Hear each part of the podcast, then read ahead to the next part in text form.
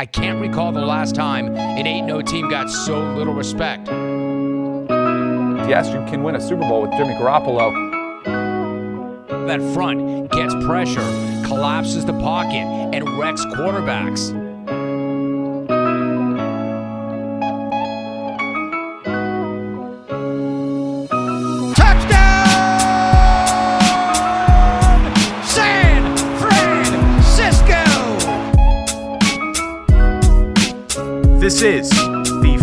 Fanatic Podcast with Nick and Marco. This is episode nine of the Faithful Fanatic podcast. We're getting ready to preview the 49ers week five playoff matchup against the Dolphins. And if you were to tell me at any point before the regular season kicked off that the 49ers would be fighting for their season in a week five matchup against the Dolphins, there's just no way that I would have believed you. And the reason this team is in the position they're in right now is because they've been hit so hard by the injury bug, where you've had Jimmy Garoppolo out, Nick Bosa is out for the year, Dee Ford, Richard Sherman, Raheem Mostert, George Kittle missed time. Marco, do you agree with my assessment that the 49ers are facing a playoff game in the month of October? Yeah, pretty much. It's, it is a playoff game because if you lose, you go to two and three, and to to make the playoffs as a wild card now that they're looking for a wild card because they're going to be behind the most likely the Rams and the Seattle Seahawks. So you're an uphill battle. So it's a must win game. even with the additional seventh playoff spot, now seven teams get to make the playoffs. Whereas in years past, it's always been six. They added that seventh wild card or that third wild card, so 17 makes the seven teams make the playoffs. Excuse me, but losing this game to the Dolphins, and the Dolphins are a tough team. They're a scrappy team. You go back over the course of the last several years, they beat the Patriots at least once over the course of the last three years. They played three playoff teams this year already in the Bills, the Seahawks, the Patriots, and they played each of those teams extremely tough and kept it within 10 points or less. So this game against the Dolphins is by no means a cakewalk. The Dolphins are going to be up for the challenge. And why this game is so significant, in my opinion, is because what comes after the Dolphins. It's unfortunate enough that the best the 49ers can do going into the week six game against the Rams is with a three and two record. Ideally, you'd like to be four and one, five and oh. That's what the hope was once the schedule was released. But it is what it is. This is a must win game for the 49ers because if you look beyond this week, you have the Rams, the Patriots, the Seahawks, the Packers, the Saints, the Rams again, and then the Bills. It's very reminiscent to the stretch the team had last year where they played the Packers and the Ravens and the Saints and the Seahawks and the Falcons and Rams. Of course, not necessarily in that order, but over a six week stretch. This is a gauntlet coming up after the Dolphins game, and they absolutely need to take care of business this week. Starting quarterback wise, Garoppolo practiced on Wednesday. He practiced today, with today being Thursday, was limited, but it's an encouraging sign that he should be able to go on Sunday. So if he's not fully healthy, if Garoppolo's not 100% healthy, would you start him? Yeah, he it's a must start for Jimmy Garoppolo. I mean, he sat out two weeks. He's jogging around on that ankle, so that shows me he's capable of moving around and being mobile. Um, not going to be the mobile soft that he normally is, but I think he's healthy enough to play, and I think he's going to play. I think he's going to start for the 49ers, and I think he's going to have a good performance. Um, I think he's going to pick up where he left off against um, the Jets, and I think he's finally going to have a arsenal of weapons. He's going to have Deebo Samuel back. He gets Kittle, and he has Brandon Aiyuk. Raheem Mostert might be going, so he's going to have all his weapons. So it's going to be a good thing to see Jimmy Garoppolo come back and have weapons he could rely on instead of having to do it all on his own. Absolutely. And I think this is the predicament that Kyle Shanahan finds himself in. He has two options. He can play Garoppolo this weekend, who may not be 100%. You might see Garoppolo hobbling around a little bit, indicating that he's around 80, 85%. And if you play him, you risk the chance of re aggravating his injury, his high ankle sprain, or even worsening it. So let's say you risk playing Garoppolo, the 49ers win or lose, and then Garoppolo gets hurt and misses more games. Well, you can kiss the revenge tour goodbye if that's the case, because I don't see how Nick Mullens or CJ Beathard lead the 49ers through their stretch of upcoming games, like I just talked about with the Rams, Patriots, and Seahawks being the first three. And then on the other side, if you roll the dice and start Mullens or CJ Beathard and keep Garoppolo, who's close but not quite ready to start on the sideline, don't play him. You risk losing to the Dolphins. And then when Garoppolo's healthy, you're behind the eight ball because instead of potentially being three and two, you're two and three. And not just necessarily for Jimmy Garoppolo, but for any quarterback in the NFL, it's going to be extremely tough to lead a two and three football team through that seven game stretch the 49ers have where they play mostly playoff teams and get into the playoffs. So I believe it's the right call going into this game to let it all ride on Jimmy Garoppolo if he's 80% healthy. And of course, if the doctors are like, no, he's not ready to go, you cannot play him, then you don't play him. But just because he's practicing this week, I feel like if this was a playoff game in January, he could play. And it's a playoff game in October. So the season's on the line right now. Garoppolo needs to, he's tough already as it is, but he needs to be even more tough in this game against the Dolphins. Try his best not to re aggravate that ankle. I don't know how his mobility is. There was a video from yesterday's practice where it looked like he was kind of limping a little bit after making a pass. And then today he was sprinting, looked good. So we'll see. But the season is on the line. And I prefer the hands, the ball being in the hands of Jimmy Garoppolo. Let's say if Garoppolo can't go after what we saw last Sunday night against the Eagles, if Garoppolo can't go, who are you starting between Mullens and CJ Beathard? And this is strictly under the circumstance Garoppolo can't play. So if Garoppolo can't play, I have to roll with CJ Beathard. And the reason behind that is because Nick Mullens' confidence was shot.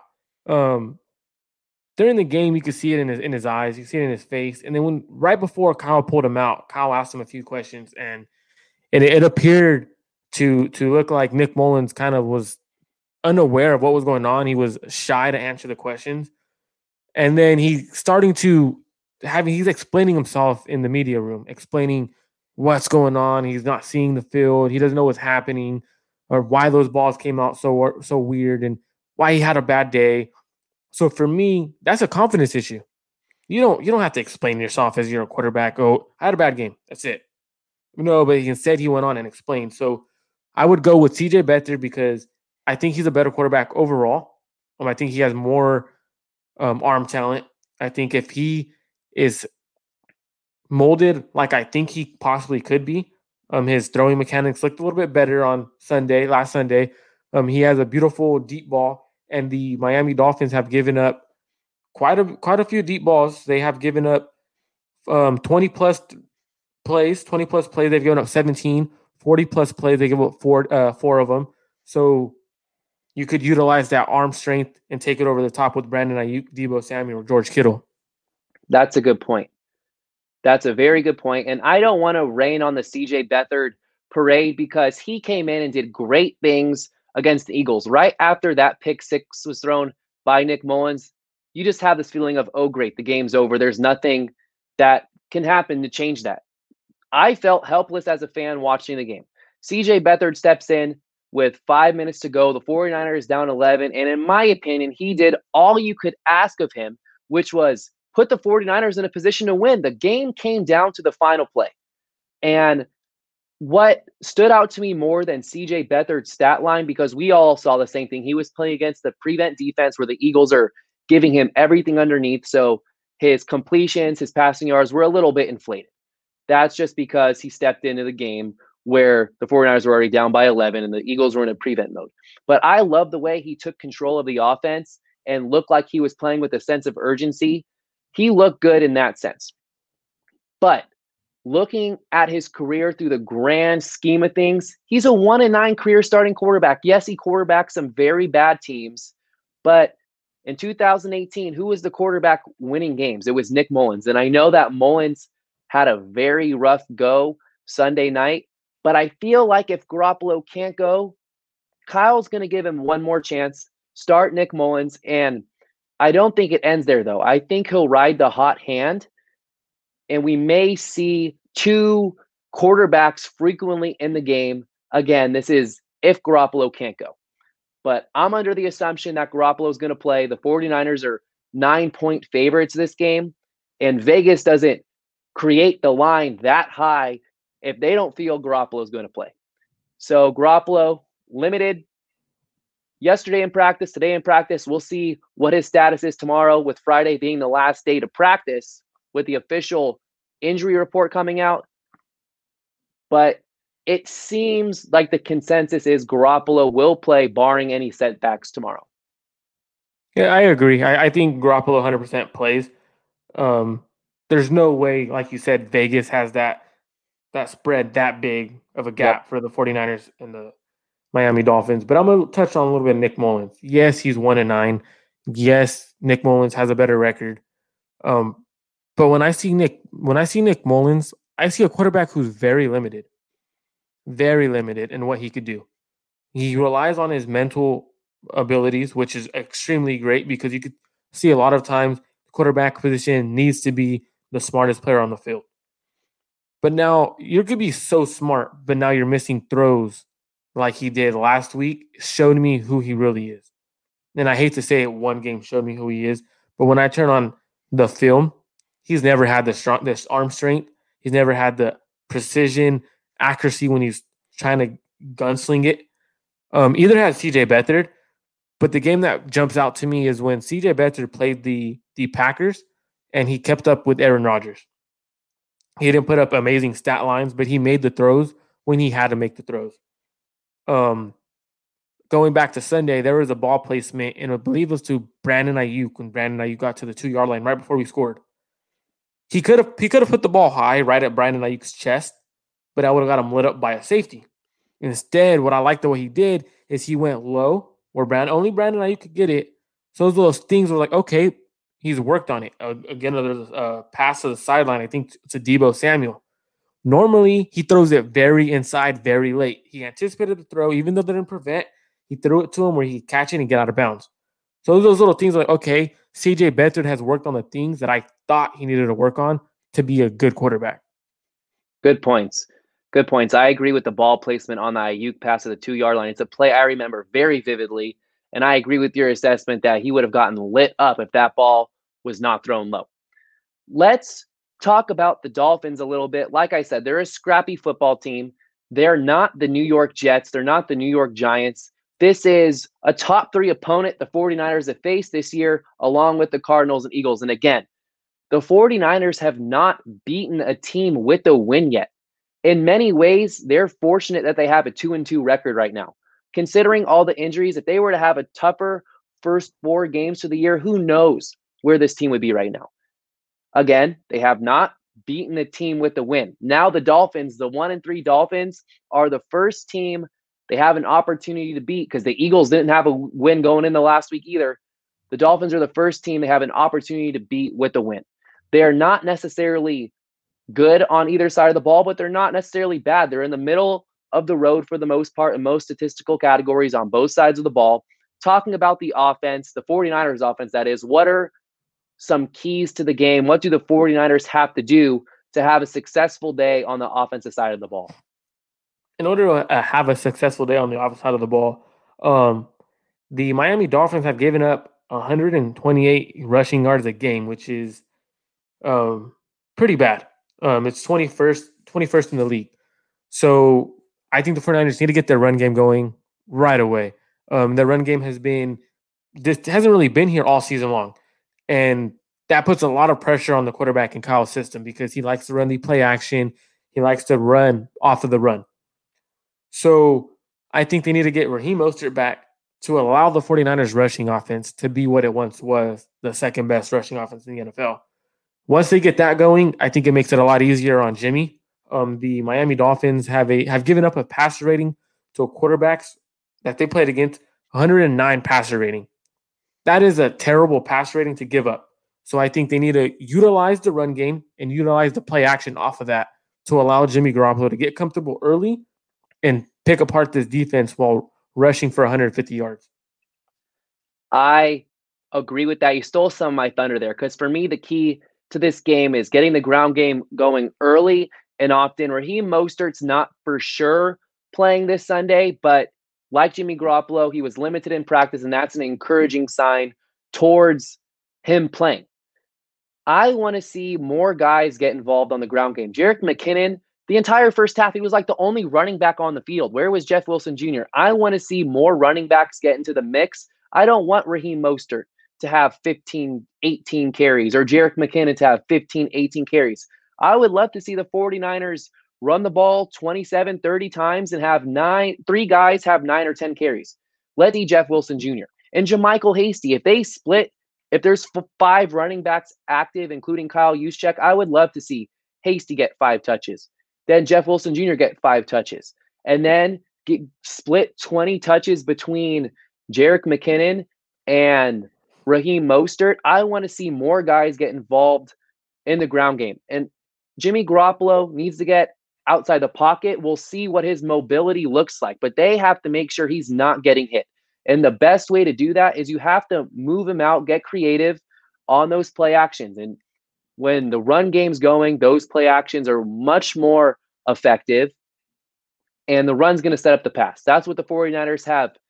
That's how they found most of their success going back to last year, having the run set up the pass.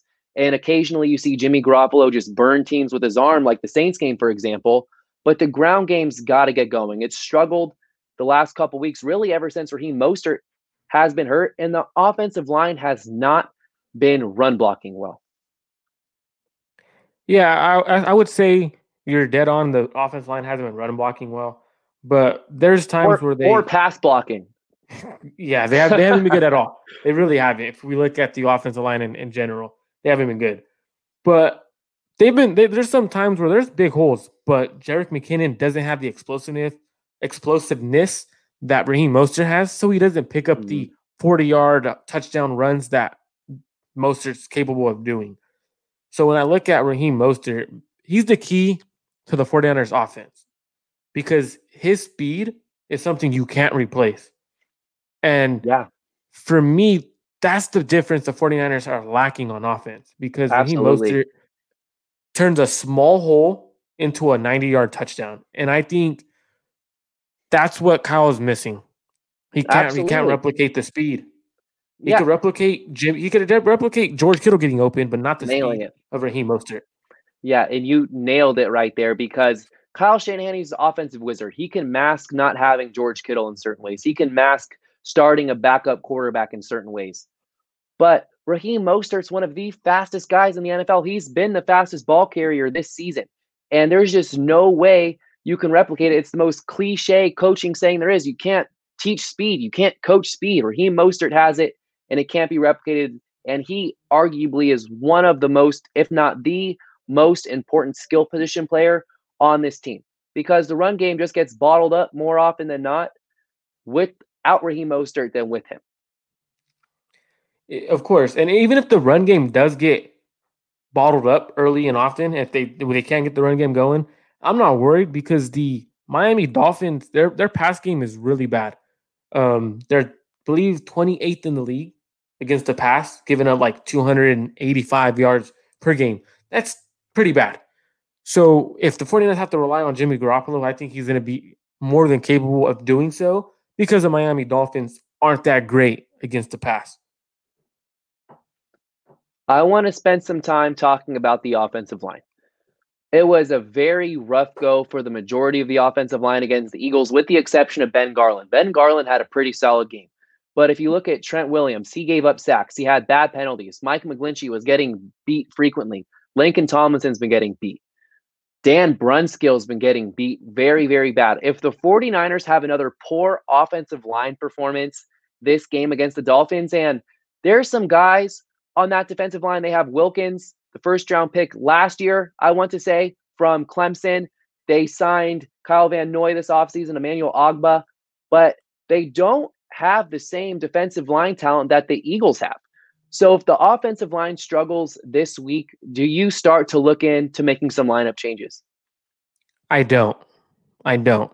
Um, only reason being is my offensive line needs to play through what's going on. There needs to be continuity. And when you start substituting guys in, like for example, we throw in McKivitz in at, at guard, now he he and McGlinchey need to create a chemistry on when they're stunning against him. Now Brunskill and McGlinchey are kind of creating that through struggles. It might not be looking nice, all pretty, but they're going through a struggle that you can't really replicate in practice because they're seeing different type of looks game days, different type of um, slants and come arounds and everything.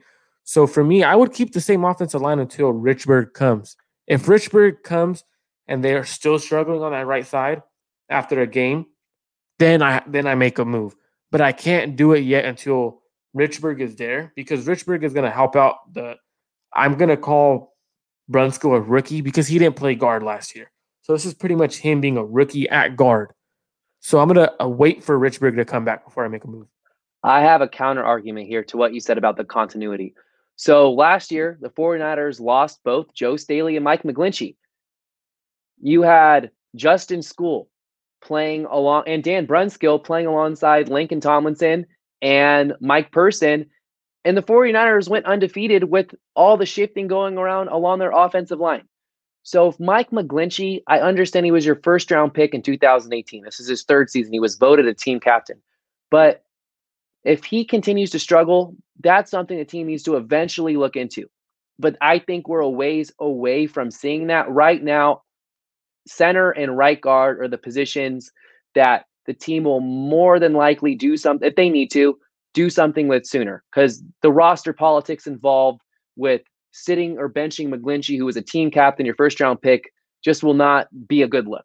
So the two candidates to be shuffled around and moved out of the lineup are you? I don't even think it's Ben Garland actually. Ben Garland's been playing well. I think once Weston Richburg is healthy, you put Weston Richburg at center, you move Garland to right guard, and you have across the board Trent Williams, Laken Tomlinson, Weston Richburg, my um, excuse me, Ben Garland and Mike McGlinchey. And then I would like to see Colton McKivitz get incorporated more and more. I mean, you spent a fifth round pick on him, but again, you brought up a good point about the continuity. We'll see if they opt to switch things up. But I think they'd be able to overcome that because we've seen it already last year with Justin Skule and Dan Brunskill subbing in at tackles. Yeah, you, you you bring up a great point because they did switch around at tackle with Justin Skule and Daniel Brunskill playing for a solid amount of the season. But for me, I think Justin Skule is a legit, a legit left a tackle. I mean, he's a, a solid six seven. He's a really good player. Um, Daniel Brunskill for me is more of a, a tackle that they're trying to move inside. So it's going to take him a little while. He didn't get reps in, in in the offseason because he had to play center. So his mechanics aren't all there. So I still I think they're trying to allow him to play through his rust because you you know Daniel Brunskill and the whole fan base knows Daniel Brunskill is much better than when he's putting on the field right now. Mm-hmm. So I think that's what it was.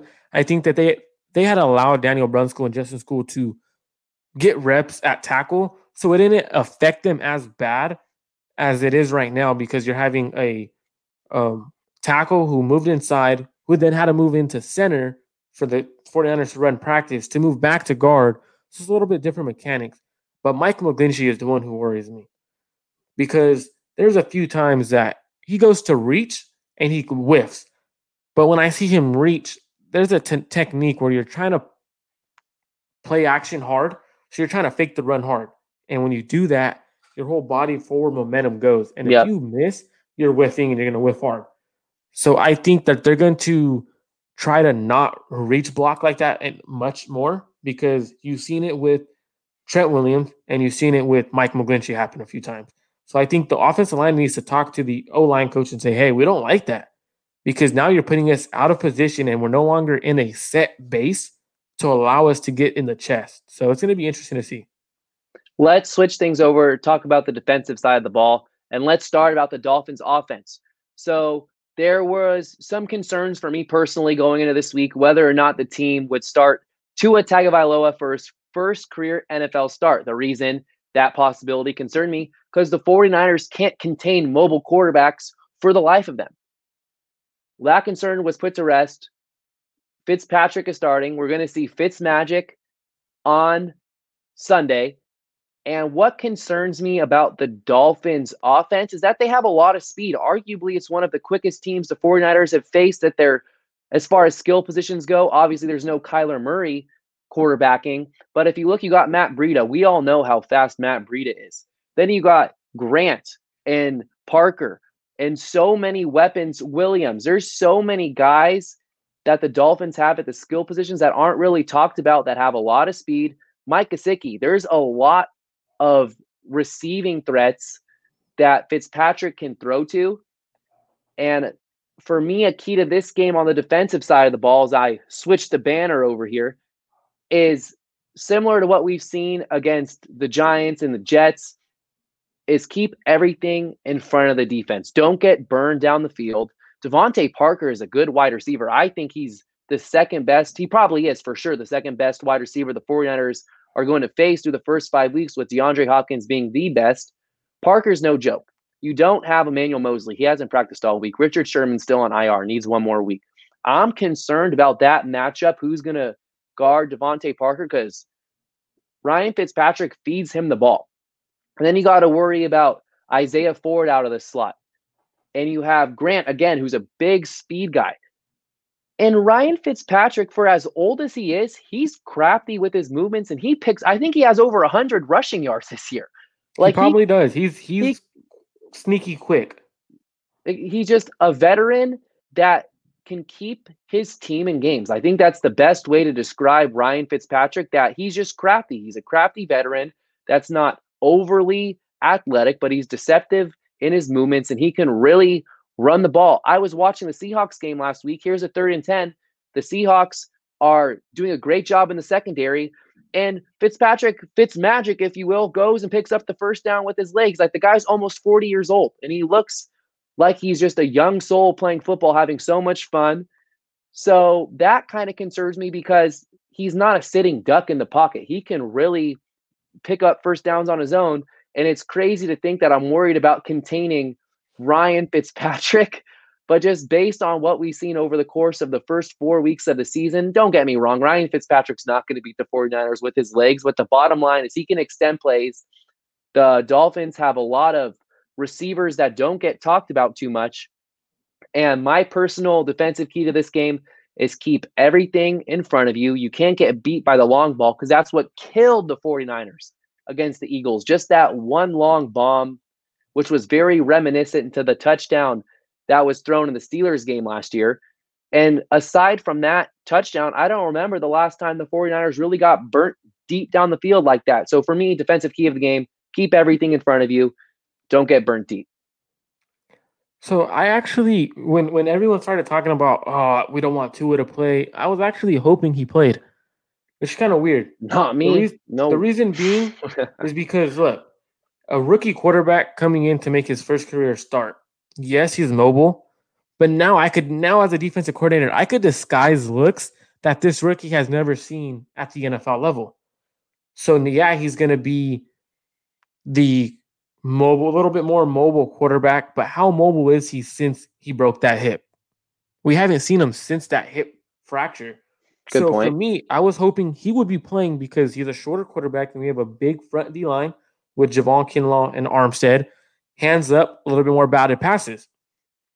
But also, like I said, Robert Saleh has gone creative this season. So I was hoping he would be playing and Robert Saleh would disguise some blitzes and force him into some bad um, decisions. But with Ryan Fitzpatrick, you made a great point how he's that veteran quarterback who's really scrappy and knows how to keep his team in games. But Ryan Fitzpatrick also has a tendency to throw interceptions. Yeah. He has a tendency to want to have this gunslinging mentality. Like if he's Brett Favre or if he's that quarterback who's really good. This season, he's already thrown five interceptions. So for me, the key to the game is to, force Ryan Fitzpatrick into at least one bad decision. if you could win the turnover battle, which I think they should be able to win, I think you're you're good. Because the the Miami Dolphins, their offense is good, but it's not great enough to keep up if they get behind. And they've shown that once they get behind, they start to struggle. So I think that's going to be the key to the game.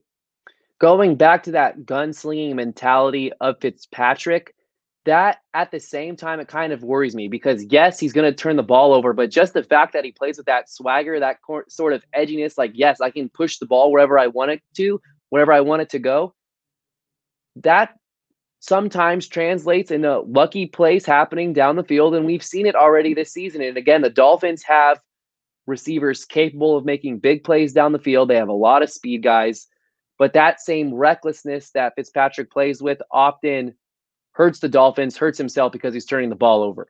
I like to see the 49ers get a lot of pressure on Sunday. Austin Jackson, I believe it's Austin Jackson, the first round or second round pick out of USC, left tackle. There's two rookies starting on the Dolphins offensive line, and Jackson's out this week. I, I got confused. Austin Jackson was also a baseball player. Remember mm-hmm. Austin Jackson on the so I'm 95% certain the Jackson that got drafted out of USC is also Austin Jackson.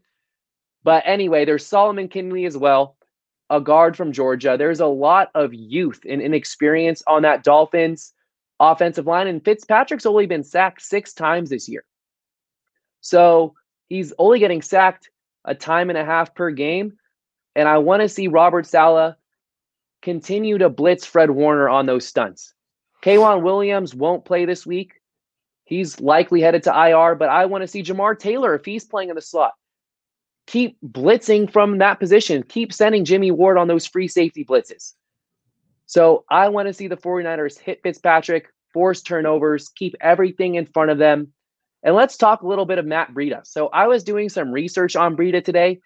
Through the first four games of the season, throughout his four year career, he is in the midst of his lowest touches ever through four games. He had more touches as an undrafted rookie in 2017 than he does three years later as a four year vet through the first four games. Why did the Dolphins trade for Breida if they're just going to keep him on the sidelines? And could you, could we expect to see a Matt Breida revenge game? So for me, that's an interesting stat just to say that he's only had 22 touches through the first four games because he's an electric, he's a speedy back. So it's in- really interesting, but I think it goes to to show who the who the Miami Dolphins have. They have Jordan Howard and they also have Myles Gaskin. So yes, they brought in Matt Breida for a fifth round pick. But I think that fifth round pick, when they had so many draft picks, it was a, a, um, a safe pick because you know what you're getting in Matt Breida but they also didn't have Jordan Howard signed. So for me, I think Matt Breida is not going to have that revenge game that he hopes he has because he's not going to get as many touches. But if he does get into the open field, watch out because he is the one of the fastest players in the NFL with the ball in his hand in the last 5 years. So, I have two things I'm going to throw in here. One, I just went back and did my research. Yes, the Dolphins' rookie left tackle is Austin Jackson. And yes, there was a baseball player who may have retired within the last couple years, Austin Jackson as well. So there's many Austin Jacksons in the sports world.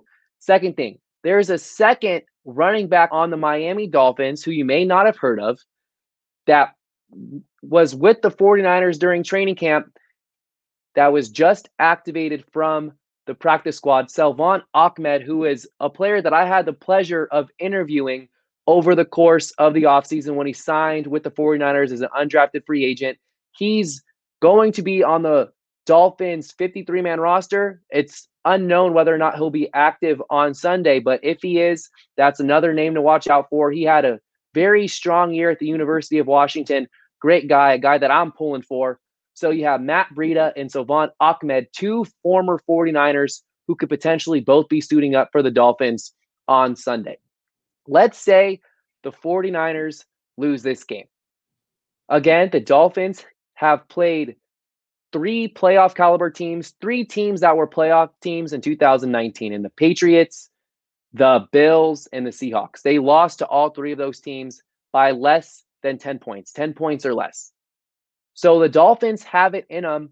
They have that scrappiness to them. Let's say they pull off the upset. The 49ers are 2 and 3. Where is your panic level if this game is lost? Well, first off, I want to say I haven't heard about the Salvon Ahmed, the breaking news. So thanks for breaking that news on today's episode. That's pretty Yeah. awesome, Nick.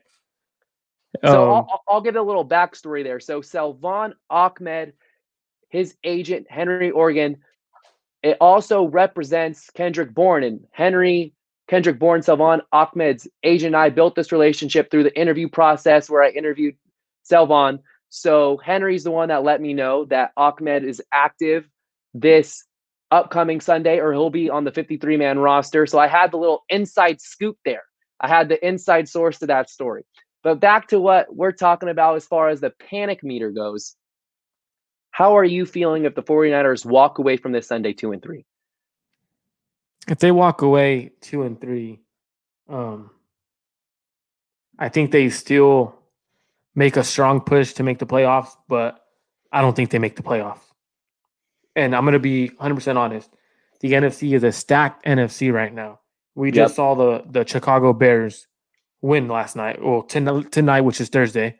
Um, and that puts another team in the playoff hunt. So now we have about eight to nine teams looking to make the playoffs. We have four in our division alone. Three will most likely make it. There'll be one that falls off. Then you have the Saints, you have Tampa Bay, you have the Bears, the Packers. So there's about 10 teams in, in the NFC. So the 49ers cannot afford to fall two and three because then they have a right away they have a divisional opponent, the Los Angeles Rams.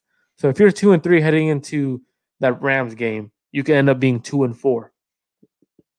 So this is where I stand. I spent a decent amount of time this week thinking about this scenario. If there's a point where the 49ers fall two games under 500 before the trade the trade deadline, excuse me, I'm looking to move players.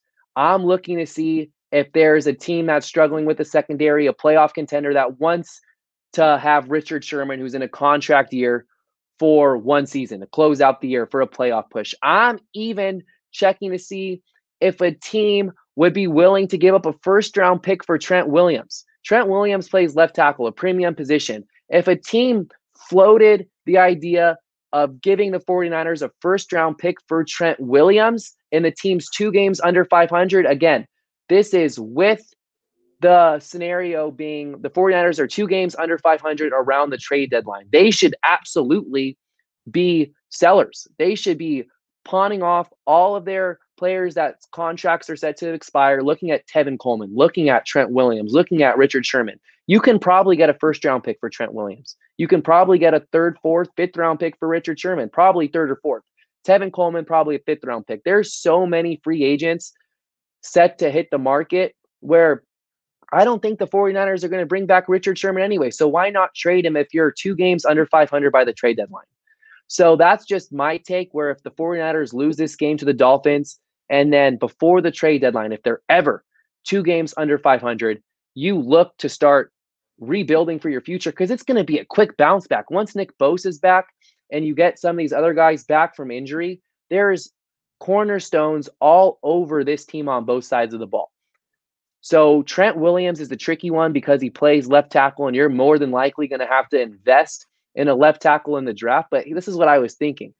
What if the 49ers traded Trent Williams, the team rents him for a year, and then he comes back and signs as a free agent because there's no contract extension involved. So that's just uh some sort of off-season mumbo jumbo or in-season trade deadline stuff that's been roaming through my head like should the 49ers look to sell if they're two games under 500 by the trade deadline and again that's unlikely but if they lose to the dolphins and they lose to the rams or the patriots or the seahawks or any of their other, other tougher opponents coming up then that scenario may exist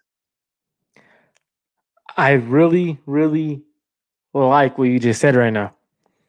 If the 49ers get a first round pick and they're under two games under 500 for Trent Williams, I think they could get a little bit more. I think they get a first and like a fourth.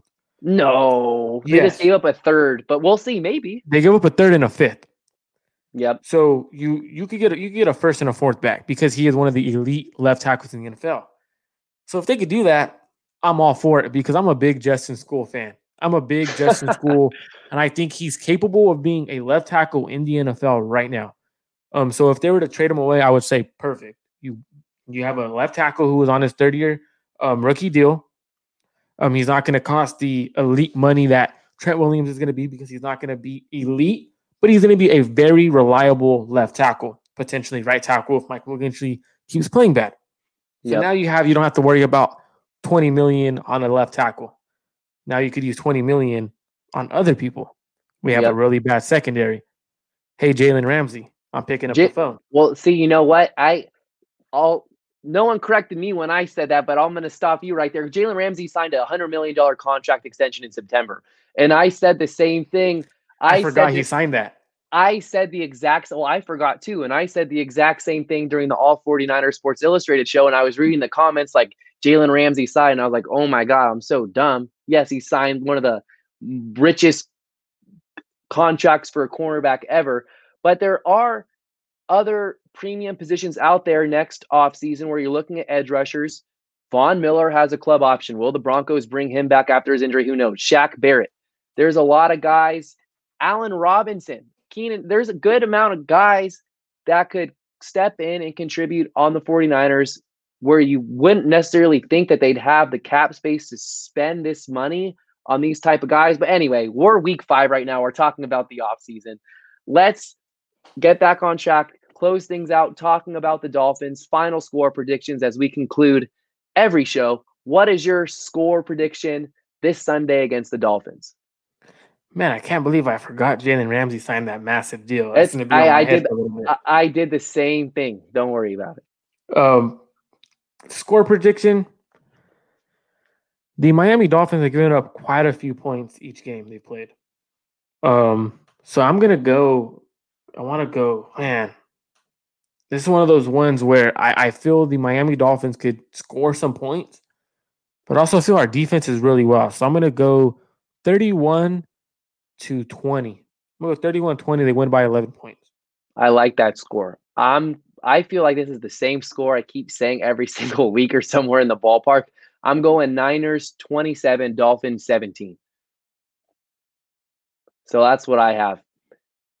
Marco and I, we both have the Niners winning this game. So there won't be a fire sale. Let me be very clear that trade scenarios we talked about were strictly if the team was two games under 500 around the trade deadline. If they beat the Dolphins, then that most likely won't be the case. But we're just talking about hypothetical scenarios. But the bottom line, we see Jimmy Garoppolo playing this Sunday. We see the 49ers walking away with the win, three and two, as they prepare to play the Rams, the Patriots, the Seahawks, the Packers, the Saints, the Rams again, the Bills, all in consecutive weeks over the course of the eight weeks. They have a bye mixed in between the Saints and Rams game. So that's a tough stretch coming up. One thing I want to say is the Miami Dolphins have given up 31 points in three consecutive weeks. This could be the week we finally see the 49ers offense get going in a perfect time because they're going to face the, the Rams, like you said, the Rams, the Patriots, all those big teams that are really good. And they're going to need their offense to be clicking on all cylinders. So hopefully, this is the game they find their run game and Jimmy Garoppolo looks comfortable throwing to all the targets he has. Absolutely. This concludes the ninth podcast of the Faithful Fanatic. Thank you guys for tuning in.